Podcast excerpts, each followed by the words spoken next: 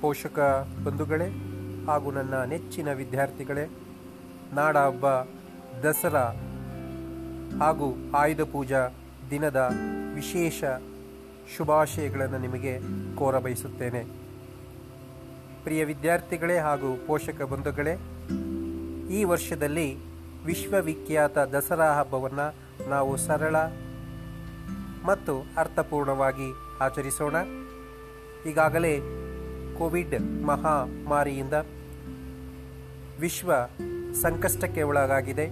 ಇಂತಹ ಸಂದರ್ಭದಲ್ಲಿ ನಾವು ಅರ್ಥಪೂರ್ಣವಾದ ದಸರಾ ಹಬ್ಬವನ್ನು ಆಚರಿಸೋಣ.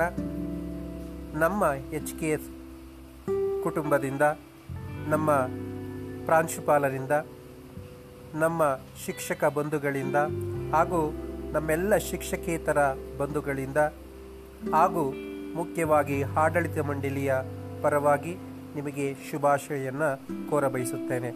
ಜೊತೆಗೆ, ಪ್ರಿಯ ಪೋಷಕ ಬಂಧುಗಳೇ ಹಾಗೂ ನನ್ನ ನೆಚ್ಚಿನ ವಿದ್ಯಾರ್ಥಿಗಳೇ, ಈಗಾಗಲೇ ನವೆಂಬರ್ ಒಂದು ಹತ್ತಿರ ಬರ್ತಾ ಇದೆ. ಅದಕ್ಕೆ ಸಂಬಂಧಪಟ್ಟಂತಹ ಪ್ರತಿಯೊಂದು ದಿನದ ಮಾಹಿತಿಯನ್ನು ನಮ್ಮ ಎಚ್ ಕೆ ಎಸ್ ಅಂತಾರಾಷ್ಟ್ರೀಯ ಶಾಲೆಯ ಕನ್ನಡ ವಿಭಾಗದ ವತಿಯಿಂದ ಆಯೋಜಿಸಿಕೊಂಡು ಬರ್ತೀವಿ. ಅದನ್ನು ಪ್ರತಿದಿನ ನೀವು ಗಮನಿಸಬೇಕು. ಅದನ್ನು ನೀವು ಆಲಿಸಬೇಕು ಎಂದು ನನ್ನ ಮನವಿಯನ್ನು ಮಾಡ್ಕೊತಾ ಇದ್ದೀನಿ. ಹಾಗೂ ಇಂದಿನ ದಸರಾ ಮತ್ತು ಇಂದು ನಾವು ಎದುರಿಸಿದಂಥ ಅನೇಕ ಸಮಸ್ಯೆಗಳು, ನೆರೆಹಾವಳಿ ಇರ್ಬೋದು, ಕರೋನಾ ಮಹಾಮಾರಿ ಇರ್ಬೋದು, ಮತ್ತು ಈ ಕರೋನಾದಿಂದ ಆದಂತಹ ಪರಿಣಾಮಗಳು ಎಲ್ಲ ಕ್ಷೇತ್ರಗಳಲ್ಲಿ ಶಿಕ್ಷಣ ಇರ್ಬೋದು, ಕೃಷಿ ಕ್ಷೇತ್ರ ಇರ್ಬೋದು, ನಮ್ಮ ದೈನಂದಿನ ವ್ಯವಹಾರಗಳಿರ್ಬೋದು, ತುಂಬ ತೊಂದರೆಯನ್ನು ನಾವು ಅನುಭವಿಸಿದ್ವಿ. ಆದರೂ ಕೂಡ ಮುಂದೆ ಒಳ್ಳೆಯ ಭರವಸೆಯನ್ನು ಇಟ್ಟುಕೊಂಡು ಮುಂದಿನ ದಿನಮಾನಗಳಲ್ಲಿ ಮತ್ತಷ್ಟು ನಾವು ನಮ್ಮ ಜೀವನ ಮಟ್ಟವನ್ನು ಸುಧಾರಿಸುವಂತಹ ಕಾಲ ಬರುತ್ತದೆ ಎಂಬ ನಂಬಿಕೆಯಿಂದ ಆ ದೇವಿ ಚಾಮುಂಡೇಶ್ವರಿಯಲ್ಲಿ ನಾವೆಲ್ಲ ಪ್ರಾರ್ಥನೆಯನ್ನು ಮಾಡ್ತಾ ಆಶಾದಾಯಕವಾದ ಜೀವನವನ್ನು ನೆರವೇರಿಸಿಕೊಳ್ಳೋಣ ಅಂತ. ಆ ಜೀವನಕ್ಕೆ ನಾವೆಲ್ಲರೂ ಕೂಡ ಸಿದ್ಧಗೊಳ್ಳೋಣ ಮಾನಸಿಕವಾಗಿ. ಹಾಗಾಗಿ ಈ ದಸರಾ ಹಬ್ಬ ಹಾಗೂ ಮುಂಬರುವಂತಹ ನವೆಂಬರ್ ಒಂದು ಕನ್ನಡ ರಾಜ್ಯೋತ್ಸವ ಅದರ ಮಹತ್ವವನ್ನು ನಾವೆಲ್ಲರೂ ಅರ್ಥೈಸಿಕೊಂಡು ಸಮಾಜದ ಅಭಿವೃದ್ಧಿಗೆ, ಸಮಾಜದ ಉನ್ನತಿಗೆ ಕಳಕಳಿಯಿಂದ ಶ್ರಮಿಸೋಣ ಮತ್ತು ಮುಂಬರುವಂತಹ ದಿನಗಳನ್ನು ಎದುರಿಸಲು ಸಜ್ಜುಗೊಳ್ಳೋಣ. ನಮ್ಮ ವಿದ್ಯಾರ್ಥಿಗಳನ್ನು ಮುಂಬರುವ ಏನೇ ಸವಾಲುಗಳು ಬರಲಿ, ಯಾವುದೇ ರೀತಿಯಾದಂತಹ ಅಡೆತಡೆಗಳು ಬರಲಿ, ಅದನ್ನು ಧೈರ್ಯದಿಂದ ಎದುರಿಸುವಂತಹ ಛಲವನ್ನು ನಾವು ಬೆಳೆಸಿಕೊಳ್ಳಬೇಕಾಗಿದೆ ನಮ್ಮ ವಿದ್ಯಾರ್ಥಿಗಳಲ್ಲಿ ನಮ್ಮ ಮಕ್ಕಳಲ್ಲಿ ಅದನ್ನು ಉಂಟು ಮಾಡೋಣ ಅಂತ ಪೋಷಕರಿಗೆ ಈ ಕರೆಯನ್ನು ಕೊಡುತ್ತಾ, ಮುಂದಿನ ದಿನದಲ್ಲಿ ನೀವು ಈ ನವೆಂಬರ್ ಒಂದರ ಪ್ರಯುಕ್ತ ನಾವು ಕೈಗೊಳ್ಳುವಂತಹ ಕಾರ್ಯಕ್ರಮಗಳನ್ನು ನೀವು ನೋಡಬೇಕು ಮತ್ತು ಕೇಳಬೇಕು. ಹಾಗೂ ಈಗಾಗಲೇ ನಾವು ಹೇಳಿರುವಂತಹ ಕೆಲವು ಮಾಹಿತಿಗಳನ್ನು ನೀವು ಸ್ವೀಕರಿಸಬೇಕು. ಪ್ರಿಯ ವಿದ್ಯಾರ್ಥಿಗಳೇ ಈಗಾಗಲೇ ನಾವು ನವೆಂಬರ್ ಒಂದರಂದು ಏನೆಲ್ಲ ಕಾರ್ಯಕ್ರಮಗಳನ್ನು ರೂಪಿಸ್ಕೋಬೇಕು ಅಂತ ಈಗಾಗಲೇ ಅದನ್ನೊಂದು ಯೋಜನೆಯನ್ನು ಸಿದ್ಧಪಡಿಸಿದ್ದೇವೆ. ಆ ಯೋಜನೆಗೆ ತಕ್ಕಂತೆ ನೀವೆಲ್ಲರೂ ಕೂಡ, ಆ ಪ್ರತಿಯೊಂದು ಸ್ಪರ್ಧೆಗಳಲ್ಲಿ ನೀವು ಭಾಗವಹಿಸಬೇಕಾಗುತ್ತೆ. ಒಂಬತ್ತು ಮತ್ತು ಹತ್ತನೇ ತರಗತಿಯ ವಿದ್ಯಾರ್ಥಿಗಳಿಗೆ ಪ್ರಬಂಧದ ಸ್ಪರ್ಧೆ ಇರುತ್ತೆ. ಕರ್ನಾಟಕದ ಏಕೀಕರಣದ ಮಹತ್ವವನ್ನು ಹೇಳುವಂತಹ ಮತ್ತು ಅದನ್ನು ನೀವು ಪ್ರಬಂಧ ರೂಪದಲ್ಲಿ ಬರೆಯುವಂತಹ ಒಂದು ಕಾರ್ಯಕ್ರಮವನ್ನು ಆಯೋಜಿಸ್ತಾ ಇದ್ದೀವಿ. ಪ್ರತಿಯೊಬ್ಬರು ಭಾಗವಹಿಸಬೇಕು. ಎಲ್ಲ ವಿದ್ಯಾರ್ಥಿಗಳು ಮೂರರಿಂದ ಹತ್ತನೇ ತರಗತಿಯವರೆಗೂ ಕೂಡ ಭಾಗವಹಿಸಿ ನಿಮ್ಮ ನಿಮ್ಮ ಪ್ರತಿಭೆಯನ್ನು ವ್ಯಕ್ತಪಡಿಸಬೇಕು ಅಂತ ಕೇಳ್ಕೊತ ಎಲ್ಲರಿಗೂ ಮತ್ತೊಮ್ಮೆ ದಸರಾ ಹಬ್ಬದ ಹಾಗೂ ಮುಂಬರುವಂತಹ ನವೆಂಬರ್ ಒಂದು ಕನ್ನಡ ರಾಜ್ಯೋತ್ಸವದ ಶುಭಾಶಯಗಳನ್ನು ಕೋರ್ತಾ ಎಲ್ಲರೂ ಕೂಡ ಸರಳವಾಗಿ ಮತ್ತು ಸಾಮಾಜಿಕ ಅಂತರವನ್ನು ಕಾಪಾಡಿಕೊಂಡು ದಸರಾ ಹಬ್ಬವನ್ನು ಆಚರಿಸಿ ಅಂತ ನಮ್ಮ ಶಾಲೆಯ ಪರವಾಗಿ ನಾನು ಕೇಳಿಕೊಳ್ಳುತ್ತಿದ್ದೇನೆ. ಹಾಗೂ ಎಲ್ಲರ ಪರವಾಗಿ ಮತ್ತೊಮ್ಮೆ ನಿಮಗೆ ದಸರಾ ಹಬ್ಬದ ಶುಭಾಶಯಗಳನ್ನು ಕೋರುತ್ತಿದ್ದೇನೆ. ಧನ್ಯವಾದಗಳು. ಶುಭ ದಿನ. ಒಳ್ಳೆಯದಾಗಲಿ.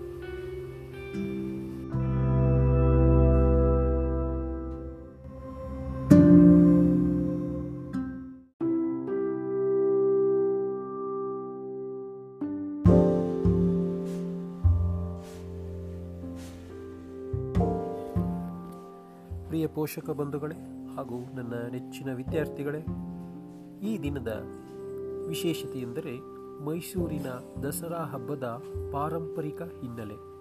ಇದರ ಬಗ್ಗೆ ಒಂದು ಕಿರು ಮಾಹಿತಿಯನ್ನು ನಾನು ನಿಮಗೆ ಕೊಡಲು ಬಯಸುತ್ತೇನೆ. ನವರಾತ್ರಿ ಇದು ದೇವಿಯನ್ನು ಆರಾಧಿಸುವ ಹಿಂದೂ ಹಬ್ಬ. ಕರ್ನಾಟಕದಲ್ಲಿ ಇದನ್ನು ದಸರಾ ಅಂತ ಕರೀತಾರೆ. ಪಶ್ಚಿಮ ಬಂಗಾಳದಲ್ಲಿ ದುರ್ಗಾ ಪೂಜಾ ಎಂಬ ಹೆಸರಿನಿಂದ ಕರೆಯುತ್ತಾರೆ. ನವರಾತ್ರಿ ದೇವಿಯು ಒಂಬತ್ತು ಅವತಾರಗಳಲ್ಲಿ ವಿವಿಧ ರೂಪಗಳನ್ನು ಆರಾಧಿಸುವುದು ಈ ಹಬ್ಬದ ವಾಡಿಕೆ ಮತ್ತು ಪರಂಪರೆ. ಹತ್ತನೆಯ ದಿನ ಅಂದರೆ ವಿಜಯದಶಮಿ. ಈ ದಿನದಂದು ಶಮಿ ವೃಕ್ಷಕ್ಕೆ ಪೂಜೆಯನ್ನು ಸಲ್ಲಿಸಿ ಶಮಿ ವೃಕ್ಷ ಅಂದರೆ ಬನ್ನಿ ಮರ ಅದಕ್ಕೆ ಪೂಜೆಯನ್ನು ಸಲ್ಲಿಸಿ ವಿನಿಯೋಗ ಮಾಡುವುದು ಒಂದು ಸಂಪ್ರದಾಯವಾಗಿ ಕರ್ನಾಟಕದಲ್ಲಿ ಆಚರಣೆಗೊಂಡು ಬಂದಿದೆ. ಇದೇ ದಿನ ಚಿನ್ನದ ಹಂಬಾರಿಯಲ್ಲಿ ತಾಯಿ ಚಾಮುಂಡೇಶ್ವರಿಯ ಮೂರ್ತಿಯನ್ನ ಮೆರವಣಿಗೆಯನ್ನು ನಡೆಸುವುದರ ಮೂಲಕ ಈ ಜಂಬೂ ಸವಾರಿಗೆ ಚಾಲನೆ ದೊರೆಯುತ್ತದೆ. ಇದು ಜಗತ್ ಪ್ರಸಿದ್ಧಿ ಆಗಿದೆ. ವಿಶ್ವವಿಖ್ಯಾತ ದಸರಾ ಎಂದು ನಾವು ಇದನ್ನು ಕರಿತೀವಿ. ಈ ಹಬ್ಬ ಹಿಂದೂ ಪಂಚಾಂಗದ ಆಶ್ವಯುಜದ ಶುದ್ಧ ಪದಿಯ ದಿನ ಪ್ರಾರಂಭವಾಗುತ್ತದೆ. ನವರಾತ್ರಿ ಪುರಾಣ ಹಲವು ಹೆಸರಿನಲ್ಲಿ ನಾವು ಅದನ್ನು ಕರಿತೀವಿ. ಒಂದನೇದು ಚಾಮುಂಡೇಶ್ವರಿ ಮಹಿಷಾಸುರ ಮರ್ದಿನಿಯಾಗಿ ಸಂಹಾರ ಮಾಡಿ. ಮಹಿಷಾಸುರನನ್ನು ಕೊಂದು ಹತ್ತನೆಯ ದಿನ ವಿಜಯ ಸಾಧಿಸಿದ ದಿನ. ಇನ್ನೊಂದು ಪುರಾಣದ ಫಲ ಪ್ರಕಾರ ಹೇಳುವುದಾದರೆ, ನವರಾತ್ರಿ ಅಂದರೆ ಒಂಬತ್ತು ದಿನ, ವಿಜಯದಶಮಿ ಹತ್ತನೇ ದಿನ. ಮಹಾದುರ್ಗೆ ರಾಕ್ಷಸನನ್ನು ಸಂಹಾರ ಮಾಡಿದ ರೀತಿ. ಹಾಗಾಗಿ ಆ ದಿನವನ್ನು ನಾವು ವಿಜಯದಶಮಿ ಎಂದು ಕರೆಯುತ್ತೇವೆ. ಪುರಾಣಗಳಲ್ಲಿ ಇನ್ನೂ ಅನೇಕ ಉಪಕಥೆಗಳು ಇದಕ್ಕೆ ಲಭ್ಯವಿದೆ. ಪಾಂಡವರು ವನವಾಸವನ್ನು ಮುಗಿಸಿ ತಾವು ಇಟ್ಟಿದ್ದಂತಹ ಶಸ್ತ್ರಾಸ್ತ್ರಗಳನ್ನು, ಬನ್ನಿ ಮರದಲ್ಲಿ ಇಟ್ಟಂತಹ ಶಸ್ತ್ರಾಸ್ತ್ರಗಳನ್ನು ಮರಳಿ ಪಡೆದು ಕೌರವರ ವಿರುದ್ಧ ವಿಜಯ ಸಾಧಿಸಿದ ಸಾಧಿಸಿದ ದಿನವನ್ನು ವಿಜಯದಶಮಿ ಎಂದಲೂ ನಾವು ಆಚರಿಸ್ತೇವೆ ಹೀಗೆ ಅದಕ್ಕೆ ಬಹು ವಿಧವಾದ, ಬಹು ಅರ್ಥವನ್ನ ನಾವು ಕೊಡುತ್ತೇವೆ. ಈ ನವದುರ್ಗೆಯವರು ಅವತಾರವನ್ನ ಎತ್ತಿ ದುಷ್ಟರನ್ನ ಶಿಕ್ಷಿಸಿ, ಶಿಷ್ಟರನ್ನ ಕಾಪಾಡುವಂತಹ ಹಬ್ಬವೇ ದಸರಾ ಹಬ್ಬ. ಇದು ವಿಶ್ವವಿಖ್ಯಾತವಾಗಿದೆ. ಇಲ್ಲಿ ಗಮನ ಸೆಳೆಯುವುದು ಆನೆಯ ಮೇಲಿರುವ ಜಂಬೂ ಸವಾರಿ ಚಂಬು ಚಾಮುಂಡೇಶ್ವರಿಯ ಒಂದು ಆರಾಧನೆ.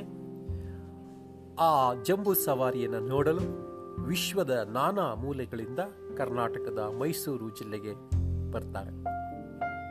ಹೀಗಾಗಿ ಇದು ನಮ್ಮ ಹೆಮ್ಮೆಯ ಹಬ್ಬ ಮತ್ತು ಕನ್ನಡಿಗರ ಹಿಂದೂ ಧರ್ಮದ ಪವಿತ್ರವಾದ ಹಬ್ಬವೂ ಕೂಡ ಆಗಿದೆ. ಈ ದಸರಾ ಹಬ್ಬವು ಅನೇಕ ರೀತಿಯಾಗಿ ಅನೇಕ ಸಾಂಸ್ಕೃತಿಕ ಕಾರ್ಯಕ್ರಮಗಳು ಇಲ್ಲಿ ಜರುಗುತ್ತವೆ. ಎಲ್ಲ ಲಲಿತ ಕಲೆಗಳು, ಮನರಂಜನಾ ಕಲೆಗಳು, ಎಲ್ಲ ವಿಧದ ಶಾಸ್ತ್ರ ಅರಮನೆಯ ಎಲ್ಲ ಪರಂಪರೆಯನ್ನು ಆಚರಿಸುವಂತಹ ಯಾವುದೇ ರೀತಿಯಾದಂತಹ ಆ ಪಾರಂಪರಿಕ ರಾಜಪ್ರಭುತ್ವಕ್ಕೆ ಧಕ್ಕೆ ತರದಂತೆ ಪ್ರತಿಯೊಂದು ಶಾಸ್ತ್ರಗಳನ್ನ ಮಾಡುತ್ತಾ ಇಂದಿನವರೆಗೂ ಕೂಡ ಕರ್ನಾಟಕ ಸರ್ಕಾರ ಅದನ್ನ ಮಾಡುತ್ತಾ ಬಂದು ವಿಶೇಷ ಮೈಸೂರು ದಸರನ್ನ, ದಸರಾವನ್ನ ಆಚರಿಸಿಕೊಂಡು ಬಂದಿದ್ದೇವೆ. ಆದರೆ ಈ ವರ್ಷದ ಸರಳ ದಸರಾದಲ್ಲಿ ಅಷ್ಟೊಂದು ವೈಭವವನ್ನು ನಾವು ಕಾಣೋದಕ್ಕೆ ಸಾಧ್ಯ ಇಲ್ಲ. ಬದಲಿಗೆ ಶಾಸ್ತ್ರಗಳನ್ನು ಮತ್ತು ಏನು ಪರಂಪರೆಯಲ್ಲಿ ಆಚರಿಸುವಂತಹ ಒಂದು ಕ್ರಮ, ಕ್ರಮತೆ ಇದೆ, ಅದನ್ನು ಶಿಷ್ಟಾಚಾರವಾಗಿ ಆಚರಿಸಿಕೊಂಡು ಬಂದಂತಹ ಒಂದು ಪರಿಪಾಠ ನಾವು ನೋಡಿದ್ದೇವೆ. ನಾಳೆ ಮೆರವಣಿಗೆ. ಚಾಮುಂಡೇಶ್ವರಿಯನ್ನು ಮೆರವಣಿಗೆ ಮಾಡುವಂಥದ್ದು. ಇದು ಮುಖ್ಯವಾದ ವಿಜಯದಶಮಿ. ಇದು ನಮ್ಮೆಲ್ಲರಿಗೂ ಕೂಡ ಪವಿತ್ರವಾದ ದಿನವಾಗಿರುತ್ತದೆ. ಯಾವುದೇ ಕೆಲಸಗಳನ್ನು, ಯಾವುದೇ ಕಾರ್ಯಗಳನ್ನು ಮಾಡಲು ಅತ್ಯಂತ ಸೂಕ್ತವಾದಂತಹ, ಅತ್ಯಂತ ಶ್ರೇಷ್ಠವಾದ ದಿನ ವಿಜಯದಶಮಿ ಈ ಆಯುಧ ಪೂಜಾ ಮತ್ತು ವಿಜಯದಶಮಿ ನಾವು ನಮ್ಮ ಗುರಿಯನ್ನು ಮುಟ್ಟಲು ಹೇಗೆ ಪಾಂಡವರು ಕೌರವರನ್ನ ಸೋಲಿಸಲಿಕ್ಕೆ ಈ ಒಂದು ದಿನವನ್ನ ವಿಜಯದಶಮಿ ಅಂತ ಅವರು ಒಂದು ನಿರ್, ದಿನವನ್ನು ನಿರ್ಧಾರ ಮಾಡಿಕೊಂಡು ತಮ್ಮ ಆಯುಧಗಳನ್ನು ಉಪಯೋಗಿಸಿ ಪಾ, ಕೌರವರನ್ನ ಸಂಹರಿಸಿ ತಮ್ಮ ರಾಜ್ಯ ಸ್ಥಾಪನೆ ಮಾಡಿದ್ರೋ, ಹಾಗೆ ನಾವು ಕೂಡ ನಮ್ಮಲ್ಲಿರುವಂಥ ಎಲ್ಲ ಕೆಟ್ಟದನ್ನು ತೊಳೆದು ಹಾಕಿ, ಕೆಟ್ಟ ಗುಣಗಳನ್ನು ದೂರ ಹಾಕಿ, ಸಮಾಜದ ಉನ್ನತಿಗೆ, ಸಮಾಜದಲ್ಲಿ ಉನ್ನತ ಸ್ಥಾನವನ್ನು ಗಳಿಸಲು, ಸಮಾಜವನ್ನು ಮತ್ತೊಂದು ಹಾದಿಯಲ್ಲಿ ಕೊಂಡೊಯ್ಯಲು ಒಂದು ವಿಜಯದಶಮಿಯನ್ನ ನಾವು ಆಚರಿಸಬೇಕಾಗಿದೆ. ಪ್ರಿಯ ಬಂಧುಗಳೇ, ನಿಮಗೆಲ್ಲ ಗೊತ್ತಾಗಿದೆ ವಿಜಯದಶಮಿಯ ಹಬ್ಬದ ಮಹತ್ವ. ಯಾಕೆ ಈ ಹಬ್ಬವನ್ನು ನಾವು ಆಚರಿಸ್ತೀವಿ? ದುಷ್ಟದ್ದು ದುಷ್ಟ ಅಂದರೆ ಕೆಟ್ಟದ್ದು ನಶಿಸಬೇಕು, ಒಳ್ಳೆಯದು ಉಳಿಬೇಕು, ಅಲ್ವಾ? ಧರ್ಮರಾಜ್ಯ ಸ್ಥಾಪನ ಸಂಭವಾಮಿ ಯುಗೆ ಯುಗೆ ಅಂತ ಕೃಷ್ಣ ಪರಮಾತ್ಮ ಹೇಳ್ತಾರೆ. ಎಲ್ಲಿ ಅಧರ್ಮ ಇರುತ್ತೋ, ಎಲ್ಲಿ ದುಷ್ಟತೆ ಇರುತ್ತೋ, ಎಲ್ಲಿ ಕೆಟ್ಟದ್ದಿರುತ್ತೋ ಆಗ ದೈವ ಒಂದೊಂದು ಅವತಾರವನ್ನು ಎತ್ತುತ್ತಾ ಬರ್ತಾರೆ. ಅಲ್ವಾ? ಅದು ದುರ್ಗೆಯ ಅವತಾರ ಇರ್ಬೋದು, ಕೃಷ್ಣನ ಅವತಾರ ಇರ್ಬೋದು, ನರಸಿಂಹನ ಅವತಾರ ಇರ್ಬೋದು, ಹೌದಲ್ಲ? ಅಂದ್ರೆ ಕೆಟ್ಟದ್ದನ್ನ ತೊಡೆದು ಹಾಕಲು ದೈವ ಯಾವತ್ತೂ ಕೂಡ ನಮ್ಮ ಜೊತೆಯಲ್ಲಿ ಇರುತ್ತೆ ಅಂತ ಹೇಳ್ತಾ ಈ ದಿನದ ನಿಮಗೆ ವಿಶೇಷತೆ ಗೊತ್ತಾಯಿತು. ದಸರಾ ಹಬ್ಬ, ದಸರಾ ಹಬ್ಬವನ್ನು ನಾವು ಏಕೆ ಆಚರಣೆಯನ್ನ ಮಾಡ್ತೀವಿ ಅನ್ನೋದು. ಧನ್ಯವಾದಗಳು. ಮತ್ತೊಂದು ಮಾಹಿತಿಯೊಂದಿಗೆ ಬರ್ತೇನೆ. ಶುಭ ದಿನ. ಮತ್ತೊಮ್ಮೆ ದಸರಾ ಹಬ್ಬದ ಶುಭಾಶಯಗಳು ಎಲ್ಲರಿಗೂ ಕೂಡ.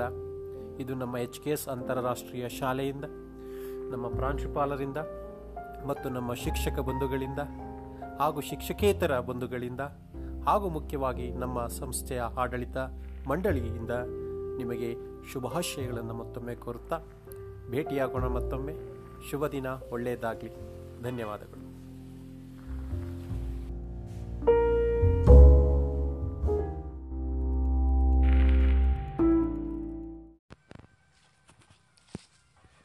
ಪ್ರಿಯ ಪ್ರಿಯ ಪೋಷಕ ಬಂಧುಗಳೇ ಹಾಗೂ ನನ್ನ ನೆಚ್ಚಿನ ವಿದ್ಯಾರ್ಥಿಗಳೇ, ಇಂದಿನ ವಿಶೇಷತೆಯಲ್ಲಿ ನಾನು ಮೈಸೂರಿನ ದಸರಾ ಹಬ್ಬದ ಇತಿಹಾಸ ಮತ್ತು ಪ್ರಮುಖವಾಗಿ ಜಂಬೂ ಸವಾರಿಯ ಬಗ್ಗೆ ವಿವರಿಸಲು ಬಯಸುತ್ತೇನೆ. ದಸರಾ ಇತಿಹಾಸ ಸುಮಾರು ನಾನ್ನೂರ ಐವತ್ತು ವರ್ಷಗಳ ಸುದೀರ್ಘ ಇತಿಹಾಸವನ್ನು ಹೊಂದಿದ ಹಬ್ಬ ಈ ನಮ್ಮ ವಿಶ್ವವಿಖ್ಯಾತ ದಸರಾ ಹಬ್ಬ. ಸಾವಿರದ ಒಂಬೈನೂರ ಹತ್ತರಲ್ಲಿ ಹೊಸ ಅರಮನೆಯಲ್ಲಿ ದಸರಾ ಆಚರಣೆಯನ್ನು ಆಚರಿಸಲಾಯಿತು. ಪ್ರಿಯ ಬಂಧುಗಳೇ, ಸಾವಿರದ ಮುನ್ನೂರ ತೊಂಬತ್ತೊಂಬತ್ತರಿಂದ ಸಾವಿರದ ಒಂಬೈನೂರ ನಲವತ್ತೇಳರವರೆಗೆ ಯದುವಂಶ ಆಳ್ವಿಕೆಯನ್ನು ಪ್ರಾರಂಭಿಸಿತು. ಜಯಮಾರ್ತಾಂಡ ಇಲ್ಲಿ ಯಾವ ಯಾವ ಆನೆಗಳು ಜಂಬೂ ಸವಾರಿಯನ್ನು ಮಾಡಿವೆ? ಅದರಲ್ಲಿ ಜಯಮಾರ್ತಾಂಡ ಆನೆ, ವಿಜಯ ಬಹದ್ದೂರ್ ಆನೆ, ನಂಜುಂಡ ಎಂಬ ಆನೆ, ಬಲರಾಮ ಎಂಬ ಆನೆ ಅಭಿಮನ್ಯು ಎಂಬ ಆನೆ, ದ್ರೋಣ ಎಂಬ ಆನೆ, ಅರ್ಜುನ ಎಂಬ ಆನೆ, ಬಿಳಿಗಿರಿ ಎಂಬ ಆನೆ, ಐರಾವತ ಎಂಬ ಆನೆ, ಗಜೇಂದ್ರ ಎಂಬ ಆನೆ. ಮಕ್ಕಳೇ, ಈ ಎಲ್ಲ ಆನೆಗಳಲ್ಲಿ ವಿಶೇಷವಾಗಿರುವುದು ಬಿಳಿಗಿರಿ ಆನೆ. ಇದು ಸುಮಾರು ಏಳು ಸಾವಿರ ಕೆ ಎಷ್ಟು ತೂಕವಿದೆ. ಇದರ ಎತ್ತರ ಎಷ್ಟು ಗೊತ್ತಾ? ಹತ್ತೂವರೆ ಅಡಿ ಎತ್ತರ. ಸುಮಾರು ಹದಿನೆಂಟು ವರ್ಷ ಅಂಬಾರಿ ಹೊತ್ತದ್ದು ದ್ರೋಣ ಎಂಬ ಆನೆ ಮಕ್ಕಳೇ. ಸಾವಿರದ ಒಂಬೈನೂರ ತೊಂಬತ್ತೊಂಬತ್ತರಿಂದ ಮಕ್ಕಳೇ, ಅರ್ಜುನ ಎಂಬ ಅಂಬಾರಿ ಹಾನಿಯನ್ನು ಹೊತ್ತಿದೆ ಧಾರ್ಮಿಕ ಆಚರಣೆಗೆ ನವರಾತ್ರಿಗೆ ವಿಶೇಷ ಮಹತ್ವ ನೀಡಿದವರು ವಿಜಯನಗರದ ಅರಸರು. ಅದಾದ ಮೇಲೆ ಸಾವಿರದ ಆರುನೂರ ಹತ್ತರಲ್ಲಿ ಮೊದಲ ಬಾರಿಗೆ ಮೈಸೂರಿನಲ್ಲಿ ದಸರಾ ಆಚರಣೆಯನ್ನು ಆರಂಭಿಸಲಾಯಿತು. ಹತ್ತನೇ ಚಾಮರಾಜ ಒಡೆಯರ್ ಮೊದಲು ಮೈಸೂರಿನಲ್ಲಿ ವಸ್ತು ಪ್ರದರ್ಶನಕ್ಕೆ ಚಾಲನೆ ನೀಡಿದರು. ಬ್ರಿಟಿಷ್ ಕಾಲದಲ್ಲೂ ಕೂಡ ಮೈಸೂರಿನ ದಸರಾ ಆಚರಣೆ ತನ್ನದೇ ಆದಂತಹ ಮಹತ್ವವನ್ನು ಪಡ್ಕೊಂಡಿತ್ತು. ಇದಾದ ಮೇಲೆ ಸುಮಾರು ಐನೂರ ನಲವತ್ತೆಂಟು ವರ್ಷ ಇತಿಹಾಸ ಇದೆ ನಮ್ಮ ಮೈಸೂರು ಸಂಸ್ಥಾನಕ್ಕೆ. ಸುಮಾರು ನಲವತ್ತೈದು ವರ್ಷ ಚಿನ್ನದ ಅಂಬಾರಿಯನ್ನು ಹೊತ್ತ ಆನೆ ಗೊತ್ತಾ ನಿಮಗೆ? ಅದು ಜಯಮಾರ್ತಾಂಡ ಆನೆ ನೀವು ಮೈಸೂರು ಅರಮನೆಗೆ ಹೋದರೆ ಅಲ್ಲಿ ಒಂದು ದ್ವಾರಕ್ಕೆ ನಮ್ಮ ರಾಜ ಒಡೆಯರ್ಗಳು ಒಂದು ಹೆಸರನ್ನು ಇಟ್ಟಿದ್ದಾರೆ. ಜಯಮಾರ್ತಾಂಡ ದ್ವಾರ ಅಂತ ನೀವು ನೋಡ್ಬೋದು ಅರಮನೆಯ ಒಳಾಂಗಣದಲ್ಲಿ. ದಿ ಎಲಿಫೆಂಟ್ ಆಫ್ ಬಾಯ್ಸ್ ಚಿತ್ರದಲ್ಲಿ ಐರಾವತ ಎಂಬ ಆನೆ ಅಭಿನಯಿಸಿತ್ತು. ರಾಜಕುಮಾರ ಅಭಿನಯ, ರಾಜಕುಮಾರ್ ನಟ ಸಾರುವ ಬಹುಮ ಅಭಿನಯದ ಗಂಧದ ಗುಡಿ ಚಿತ್ರದಲ್ಲಿ ಗಜೇಂದ್ರ ಆನೆ ಭಾಗವಹಿಸಿತ್ತು. ಮತ್ತು ಸ್ಟೋರ್ಟ್ ಸ್ಟೋರ್ಡ್ ಆಫ್ ಟಿಪ್ಪು ಎಂಬ ಒಂದು ಧಾರಾವಾಹಿಯಲ್ಲಿ ಗಜೇಂದ್ರ ಆನೆ ಭಾಗವಹಿಸಿತ್ತು. ವಿಜಯನಗರ ಅರಸ ಕೃಷ್ಣದೇವರಾಯರ ಕಾಲದಲ್ಲಿ ಮೈಸೂರು ದಸರಾ ಅತ್ಯಂತ ವೈಭವವಾಗಿ ಮತ್ತು ವಿಜಯನಗರದಲ್ಲೂ ಕೂಡ ಅದು ಜರುಗುತ್ತಾ ಇತ್ತು. ಈ ದಸರಾ ಹಬ್ಬ ಉತ್ತುಂಗ ಶಿಖರಕ್ಕೆ ಆಗ ಹೋಗಿತ್ತು. ಶಾಸ್ತ್ರೋಕ್ತವಾಗಿ, ಮಕ್ಕಳೇ ನಿಮಗೆ ಗೊತ್ತಿದೆ, ಬನ್ನಿ ಮರಕ್ಕೆ ಪೂಜೆಯನ್ನು ಸಲ್ಲಿಸಿ ಯದುವೀರವರು ಅಂದರೆ ಇಂದಿನ ರಾಜ ಒಡೆಯರ ಒಡೆಯರಾದಂತಹ ಯದುವೀರವರು ಅದಕ್ಕೆ ಪೂಜೆಯನ್ನು ಸಲ್ಲಿಸ್ತಾರೆ. ಹಾಗಾಗಿ ನಮ್ಮ ಕರ್ನಾಟಕದ ಮುಖ್ಯಮಂತ್ರಿಗಳು ಆ ನಂದಿ ಧ್ವಜಕ್ಕೆ ಪೂಜೆಯನ್ನು ಸಲ್ಲಿಸ್ತಾರೆ. ಅಲ್ಲಿಂದ ಪ್ರಾರಂಭ ಆಗುತ್ತೆ ಜಂಬೂ ಸವಾರಿ. ಈ ವರ್ಷದ ಜಂಬೂ ಸವಾರಿಯಲ್ಲಿ ಎರಡು ಸಾವಿರದ ಇಪ್ಪತ್ತರಲ್ಲಿ ಕ್ಯಾಪ್ಟನ್ ಅಭಿಮನ್ಯು ಅಂಬಾರಿಯನ್ನು ಹೊರುವಂತಹ ಕೆಲಸವನ್ನು ಮಾಡಲಿಕ್ಕೆ ಹೊರಟಿದ್ದಾನೆ. ಮಕ್ಕಳೇ ಈ ಮೈಸೂರಿಗೆ ಬಂದಂಥ ಯಾತ್ರಾರ್ಥಿಗಳಿಗೆ ನೋಡಿ, ನಮ್ಮ ಒಡೆಯರ್, ಮೂರನೇ ಕೃಷ್ಣರಾಜ ಒಡೆಯರವರು ಸೀತಾವಿಲಾಸ ಎಂಬ ಅರಮನೆಯನ್ನೇ ಬಿಟ್ಟುಕೊಟ್ಟಿದ್ರಂತೆ. ಮೂರನೇ ಕೃಷ್ಣರಾಜ ಒಡೆಯರವ್ರನ್ನ ರಣಧೀರ ಅಂತ ಕರೀತಾ ಇದ್ರಂತೆ. ಯಾಕೆಂದ್ರೆ ಅವರಿಗೆ ಕುಸ್ತಿಪಟು ತುಂಬ ಇಷ್ಟಂತೆ ಅವರು ತಿರುಚುನಾಪಲ್ಲಿಯ ಒಬ್ಬ ಕುಸ್ತಿಪಟುವನ್ನು ಸೋಲಿಸಿದ್ರಿಂದ ಅವರಿಗೆ ರಣಧೀರ ಎಂಬ ಬಿರುದು ಬಂದಿತ್ತಂತೆ. ಸಾವಿರದ ಒಂಬೈನೂರ ಮೂವತ್ತೈದರಲ್ಲಿ ಮಕ್ಕಳೇ, ನಿಮ್ಗೆ ಈ ದಿನ ವಿಶೇಷತೆ ಹೇಗೆ ಹೇಳ್ತಾ ಇದ್ದೀನಿ ಅಂದರೆ, ಈ ದಸರಾ ಹಬ್ಬದ ಮಹತ್ವವನ್ನು ನೀವೆಲ್ಲ ತಿಳ್ಕೋಬೇಕು. ಜೊತೆಗೆ ಒಂದು ಸಿಹಿ ತಿಂಡಿ ಬಗ್ಗೆನೂ ಹೇಳ್ತೀನಿ. ಮೈಸೂರು ಪಾಕ್. ಈ ಮೈಸೂರು ಪಾಕು ಮಕ್ಕಳೇ, ಸಾವಿರದ ಒಂಬೈನೂರ ಮೂವತ್ತೈದರಲ್ಲಿ ಅನ್ವೇಷಣೆಗೆ ಒಳಪಡ್ತು. ಅದು ನಮ್ಮ ಮೈಸೂರಿನಲ್ಲಿ. ಇದಾದ ಮೇಲೆ ಈ ಜಗನ್ಮೋಹನ ಅರಮನೆಯಲ್ಲಿ ಅರಮನೆಯಲ್ಲಿ ಯುರೋಪಿಯನ್ ದರ್ಬಾರ್ ಕೂಡ ಮಾಡ್ತಾ ಇದ್ರಂತೆ. ಮೈಸೂರಿನ ಇತಿಹಾಸವೇ ಒಂದು ರೋಚಕವಾದಂತಹ ಇತಿಹಾಸ ಅಂತ ನಮಗೆ ಗೊತ್ತಾಗ್ತಾ ಹೋಗುತ್ತೆ. ಕುಸ್ತಿ ಮೈಸೂರಿನ ಅರಸರ ಒಂದು ನೆಚ್ಚಿನ ಕ್ರೀಡೆಯಾಗಿತ್ತು. ನಾನು ಆಗಲೇ ಹೇಳಿದ್ದಲ್ಲ ತಿರುಚುನಾಪಲ್ಲಿಯ ಪೈಲ್ವಾರನ್ನ ನರಸಿಂಹರಾಜ ಒಡೆಯರ್ ಸೋಲಿಸಿ ಅವರಿಗೆ ರಣಧೀರ ಎಂಬ ಬಿರುದು ಬಂದಿತ್ತು.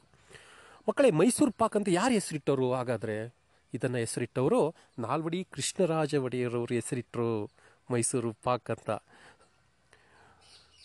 ಮೂರನೇ ಕೃಷ್ಣರಾಜ ಒಡೆಯರ್ ಮತ್ತು ನರಸಿಂಹರಾಜ ಒಡೆಯರವರು ಸ್ವತಃ ಕುಸ್ತಿಪಟುವಾಗಿದ್ದರು ಇದಾದ ಮೇಲೆ ಕಂಠೀರವ ನರಸರಾಜ ಒಡೆಯರು ಕೂಡ ಕುಸ್ತಿಯನ್ನು ತುಂಬ ಇಷ್ಟಪಡ್ತಾ ಇದ್ರು. ಈ ಮೈಸೂರು ಪಾಕನ್ನು ಮಾಡಿದವನು ಗೊತ್ತಾ? ಅರಮನೆಯ ಒಬ್ಬ ಬಾಣಸಿಗ, ಅವರ ಹೆಸರು ಮಾದಪ್ಪ ಕಾಕಾಸುರ ಇದನ್ನು ತಯಾರಿಸ್ತಾರೆ. ಯಾಕೆಂದರೆ ಇಷ್ಟು ಮಾಹಿತಿಯನ್ನು ನಾನು ಇವತ್ತು ನಿಮ್ಮಲ್ಲಿ ಹಂಚಿಕೊಂಡಿದ್ದೇನೆ. ಇನ್ನೇನು ಕೆಲವೇ ಕ್ಷಣಗಳಲ್ಲಿ ಜಂಬೂ ಸವಾರಿ ಪ್ರಾರಂಭ ಆಗುತ್ತೆ.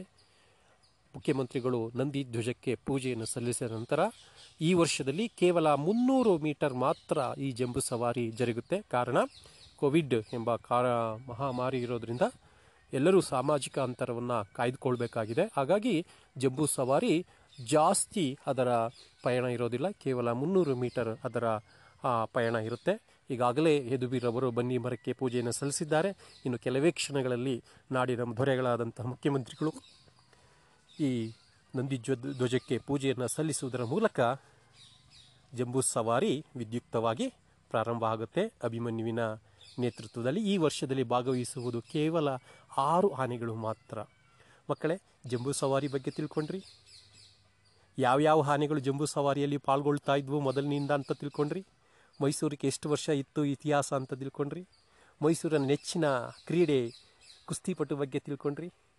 ಮೈಸೂರಿನ ರಾಜರು ಯಾವ ರೀತಿ ಆ ಉದಾತ್ತ ಮನೋಭಾವವನ್ನು ಹೊಂದಿದ್ದರು ಪ್ರಯಾಣಿಕರಿಗೋಸ್ಕರ ಜಗನ್ಮೋಹನ ಪ್ಯಾಲೇಸನ್ನೇ ಬಿಟ್ಟುಕೊಟ್ಟಿದ್ದರು ಇಂತಹ ಅನೇಕ ಉತ್ತಮವಾದ ವಿಚಾರಗಳನ್ನು ನೀವು ಈ ದಸರಾ ಸಂಬಂಧ ಸಂದರ್ಭದಲ್ಲಿ ತಿಳ್ಕೊಂಡಿದ್ದೀರಾ?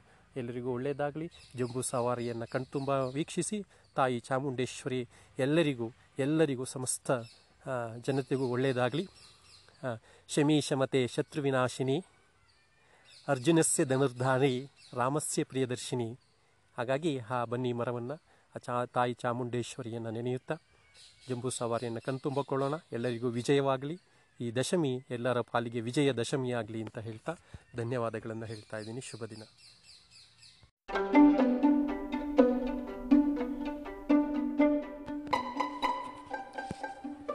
ಪ್ರಿಯ ಪ್ರಿಯ ಪೋಷಕ ಬಂಧುಗಳೇ ಹಾಗೂ ನನ್ನ ಹೆಚ್ಚಿನ ವಿದ್ಯಾರ್ಥಿಗಳೇ, ಇಂದಿನ ವಿಶೇಷತೆಯಲ್ಲಿ ನಾನು ಮೈಸೂರಿನ ದಸರಾ ಹಬ್ಬದ ಇತಿಹಾಸ ಮತ್ತು ಪ್ರಮುಖವಾಗಿ ಜಂಬೂ ಸವಾರಿಯ ಬಗ್ಗೆ ವಿವರಿಸಲು ಬಯಸುತ್ತೇನೆ. ದಸರಾ ಇತಿಹಾಸ ಸುಮಾರು ನಾನ್ನೂರ ಐವತ್ತು ವರ್ಷಗಳ ಸುದೀರ್ಘ ಇತಿಹಾಸವನ್ನು ಹೊಂದಿದ ಹಬ್ಬ ಈ ನಮ್ಮ ವಿಶ್ವವಿಖ್ಯಾತ ದಸರಾ ಹಬ್ಬ. ಸಾವಿರದ ಒಂಬೈನೂರ ಹತ್ತರಲ್ಲಿ ಹೊಸ ಅರಮನೆಯಲ್ಲಿ ದಸರಾ ಆಚರಣೆಯನ್ನ ಆಚರಿಸಲಾಯಿತು. ಪ್ರಿಯ ಬಂಧುಗಳೇ, ಸಾವಿರದ ಮುನ್ನೂರ ತೊಂಬತ್ತೊಂಬತ್ತರಿಂದ ಸಾವಿರದ ಒಂಬೈನೂರ ನಲವತ್ತೇಳರವರೆಗೆ ಯದುವಂಶ ಆಳ್ವಿಕೆಯನ್ನ ಪ್ರಾರಂಭಿಸಿತು. ಜಯಮಾರ್ತಾಂಡ, ಇಲ್ಲಿ ಯಾವ ಯಾವ ಆನೆಗಳು ಜಂಬೂ ಸವಾರಿಯನ್ನ ಮಾಡಿವೆ? ಅದರಲ್ಲಿ ಜಯಮಾರ್ತಾಂಡ ಆನೆ ವಿಜಯ ಬಹದ್ದೂರ್ ಆನೆ, ನಂಜುಂಡ ಎಂಬ ಆನೆ, ಬಲರಾಮ ಎಂಬ ಆನೆ ಅಭಿಮನ್ಯು ಎಂಬ ಆನೆ, ದ್ರೋಣ ಎಂಬ ಆನೆ, ಅರ್ಜುನ ಎಂಬ ಆನೆ, ಬಿಳಿಗಿರಿ ಎಂಬ ಆನೆ, ಐರಾವತ ಎಂಬ ಆನೆ, ಗಜೇಂದ್ರ ಎಂಬ ಆನೆ. ಮಕ್ಕಳೇ, ಈ ಎಲ್ಲ ಆನೆಗಳಲ್ಲಿ ವಿಶೇಷವಾಗಿರುವುದು ಬಿಳಿಗಿರಿ ಆನೆ. ಇದು ಸುಮಾರು ಏಳು ಸಾವಿರ ಕೆ ಜಿ ಎಷ್ಟು ತೂಕವಿದೆ? ಇದರ ಎತ್ತರ ಎಷ್ಟು ಗೊತ್ತಾ? ಹತ್ತೂವರೆ ಅಡಿ ಎತ್ತರ. ಸುಮಾರು ಹದಿನೆಂಟು ವರ್ಷ ಅಂಬಾರಿ ಹೊತ್ತದ್ದು ದ್ರೋಣ ಎಂಬ ಆನೆ ಮಕ್ಕಳೇ. ಸಾವಿರದ ಒಂಬೈನೂರ ತೊಂಬತ್ತೊಂಬತ್ತರಿಂದ ಮಕ್ಕಳೇ, ಅರ್ಜುನ ಎಂಬ ಅಂಬಾರಿ ಹಾನಿಯನ್ನು ಹೊತ್ತಿದೆ.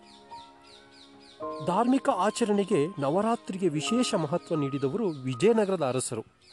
ಅದಾದ ಮೇಲೆ ಸಾವಿರದ ಆರುನೂರ ಹತ್ತರಲ್ಲಿ ಮೊದಲ ಬಾರಿಗೆ ಮೈಸೂರಿನಲ್ಲಿ ದಸರಾ ಆಚರಣೆಯನ್ನ ಆರಂಭಿಸಲಾಯಿತು. ಹತ್ತನೇ ಚಾಮರಾಜ ಒಡೆಯರ್ ಮೊದಲು ಮೈಸೂರಿನಲ್ಲಿ ವಸ್ತು ಪ್ರದರ್ಶನಕ್ಕೆ ಚಾಲನೆ ನೀಡಿದರು. ಬ್ರಿಟಿಷ್ ಕಾಲದಲ್ಲೂ ಕೂಡ ಮೈಸೂರಿನ ದಸರಾ ಆಚರಣೆ ತನ್ನದೇ ಆದಂತಹ ಮಹತ್ವವನ್ನು ಪಡ್ಕೊಂಡಿತ್ತು ಇದಾದ ಮೇಲೆ ಸುಮಾರು ಐನೂರ ನಲವತ್ತೆಂಟು ವರ್ಷ ಇತಿಹಾಸ ಇದೆ ನಮ್ಮ ಮೈಸೂರು ಸಂಸ್ಥಾನಕ್ಕೆ. ಸುಮಾರು ನಲವತ್ತೈದು ವರ್ಷ ಚಿನ್ನದ ಅಂಬಾರಿಯನ್ನು ಒತ್ತ ಆನೆ ಗೊತ್ತಾ ನಿಮಗೆ? ಅದು ಜಯಮಾರ್ತಾಂಡ ಆನೆ ನೀವು ಮೈಸೂರು ಅರಮನೆಗೆ ಹೋದರೆ ಅಲ್ಲಿ ಒಂದು ದ್ವಾರಕ್ಕೆ ನಮ್ಮ ರಾಜ ಒಡೆಯರ್ಗಳು ಒಂದು ಹೆಸರನ್ನು ಇಟ್ಟಿದ್ದಾರೆ. ಜಯಮಾರ್ತಾಂಡ ದ್ವಾರ ಅಂತ ನೀವು ನೋಡ್ಬೋದು ಅರಮನೆಯ ಒಳಾಂಗಣದಲ್ಲಿ. ದಿ ಎಲಿಫೆಂಟ್ ಆಫ್ ಬಾಯ್ಸ್ ಚಿತ್ರದಲ್ಲಿ ಐರಾವತ ಎಂಬ ಆನೆ ಅಭಿನಯಿಸಿತ್ತು ರಾಜಕುಮಾರ ಅಭಿನಯ, ರಾಜಕುಮಾರ್ ನಟ ಸಾರುವ ಬಹುಮ ಅಭಿನಯದ ಗಂಧದ ಗುಡಿ ಚಿತ್ರದಲ್ಲಿ ಗಜೇಂದ್ರ ಆನೆ ಭಾಗವಹಿಸಿತ್ತು. ಮತ್ತು ಸ್ಟೋರ್ಟ್ ಸ್ಟೋರ್ಡ್ ಆಫ್ ಟಿಪ್ಪು ಎಂಬ ಒಂದು ಧಾರಾವಾಹಿಯಲ್ಲಿ ಗಜೇಂದ್ರ ಆನೆ ಭಾಗವಹಿಸಿತ್ತು. ವಿಜಯನಗರ ಅರಸ ಕೃಷ್ಣದೇವರಾಯರ ಕಾಲದಲ್ಲಿ ಮೈಸೂರು ದಸರಾ ಅತ್ಯಂತ ವೈಭವವಾಗಿ ಮತ್ತು ವಿಜಯನಗರದಲ್ಲೂ ಕೂಡ ಅದು ಜರುಗುತ್ತಾ ಇತ್ತು. ಈ ದಸರಾ ಹಬ್ಬ ಉತ್ತುಂಗ ಶಿಖರಕ್ಕೆ ಆಗ ಹೋಗಿತ್ತು. ಶಾಸ್ತ್ರೋಕ್ತವಾಗಿ, ಮಕ್ಕಳೇ ನಿಮಗೆ ಗೊತ್ತಿದೆ, ಬನ್ನಿ ಮರಕ್ಕೆ ಪೂಜೆಯನ್ನು ಸಲ್ಲಿಸಿ ಯದುವೀರವರು ಅಂದರೆ ಇಂದಿನ ರಾಜ ಒಡೆಯರ ಒಡೆಯರಾದಂತಹ ಯದುವೀರವರು ಅದಕ್ಕೆ ಪೂಜೆಯನ್ನು ಸಲ್ಲಿಸ್ತಾರೆ.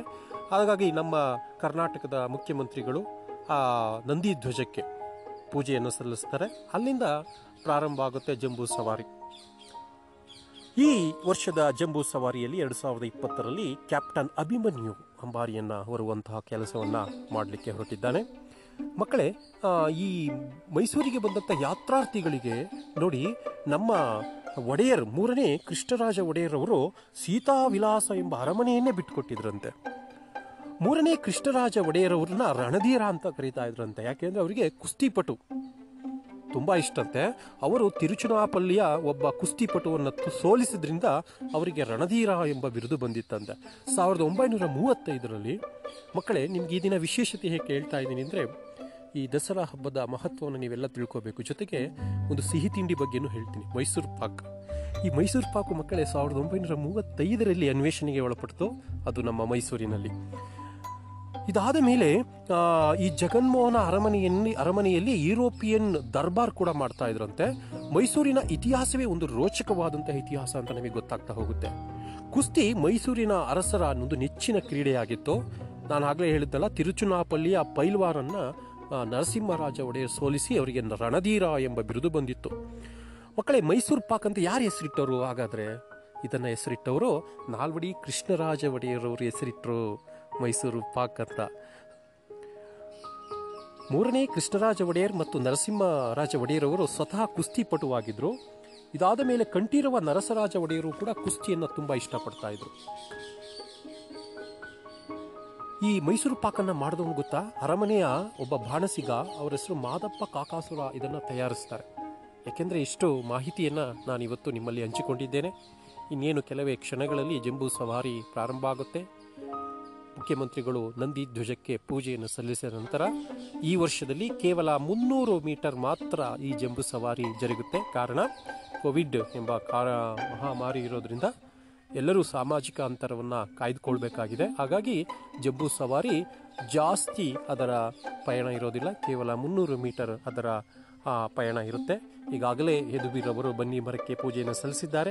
ಇನ್ನು ಕೆಲವೇ ಕ್ಷಣಗಳಲ್ಲಿ ನಾಡಿನ ದೊರೆಗಳಾದಂತಹ ಮುಖ್ಯಮಂತ್ರಿಗಳು ಈ ನಂದಿ ಧ್ವಜ- ಧ್ವಜಕ್ಕೆ ಪೂಜೆಯನ್ನು ಸಲ್ಲಿಸುವುದರ ಮೂಲಕ ಜಂಬೂ ಸವಾರಿ ವಿದ್ಯುಕ್ತವಾಗಿ ಪ್ರಾರಂಭ ಆಗುತ್ತೆ. ಅಭಿಮನ್ಯುವಿನ ನೇತೃತ್ವದಲ್ಲಿ ಈ ವರ್ಷದಲ್ಲಿ ಭಾಗವಹಿಸುವುದು ಕೇವಲ ಆರು ಆನೆಗಳು ಮಾತ್ರ.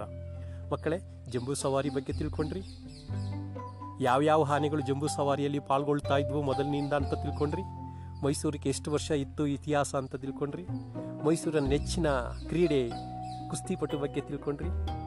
ಮೈಸೂರಿನ ರಾಜರು ಯಾವ ರೀತಿ ಆ ಉದಾತ್ತ ಮನೋಭಾವವನ್ನು ಹೊಂದಿದ್ದರು ಪ್ರಯಾಣಿಕರಿಗೋಸ್ಕರ ಜಗನ್ಮೋಹನ ಪ್ಯಾಲೇಸನ್ನೇ ಬಿಟ್ಟುಕೊಟ್ಟಿದ್ದರು ಇಂತಹ ಅನೇಕ ಉತ್ತಮವಾದ ವಿಚಾರಗಳನ್ನು ನೀವು ಈ ದಸರಾ ಸಂಬಂಧ ಸಂದರ್ಭದಲ್ಲಿ ತಿಳ್ಕೊಂಡಿದ್ದೀರಾ? ಎಲ್ಲರಿಗೂ ಒಳ್ಳೆಯದಾಗಲಿ. ಜಂಬೂ ಸವಾರಿಯನ್ನು ಕಣ್ತುಂಬ ವೀಕ್ಷಿಸಿ, ತಾಯಿ ಚಾಮುಂಡೇಶ್ವರಿ ಎಲ್ಲರಿಗೂ ಎಲ್ಲರಿಗೂ ಸಮಸ್ತ ಜನತೆಗೂ ಒಳ್ಳೆಯದಾಗಲಿ. ಶಮಿ ಶಮತೆ ಶತ್ರುವಿನಾಶಿನಿ, ಅರ್ಜುನಸ್ಯ ಧನುರ್ಧಾರಿ. ರಾಮಸ್ಯ ಪ್ರಿಯದರ್ಶಿನಿ. ಹಾಗಾಗಿ ಆ ಬನ್ನಿ ಮರವನ್ನು ಚಾ ತಾಯಿ ಚಾಮುಂಡೇಶ್ವರಿಯನ್ನು ನೆನೆಯುತ್ತಾ, ಜಂಬೂ ಸವಾರಿಯನ್ನು ಕಣ್ತುಂಬಿಕೊಳ್ಳೋಣ ಎಲ್ಲರಿಗೂ ವಿಜಯವಾಗಲಿ. ಈ ದಶಮಿ ಎಲ್ಲರ ಪಾಲಿಗೆ ವಿಜಯ ದಶಮಿ ಆಗಲಿ ಅಂತ ಹೇಳ್ತಾ ಧನ್ಯವಾದಗಳನ್ನು ಹೇಳ್ತಾ ಇದ್ದೀನಿ. ಶುಭ ದಿನ.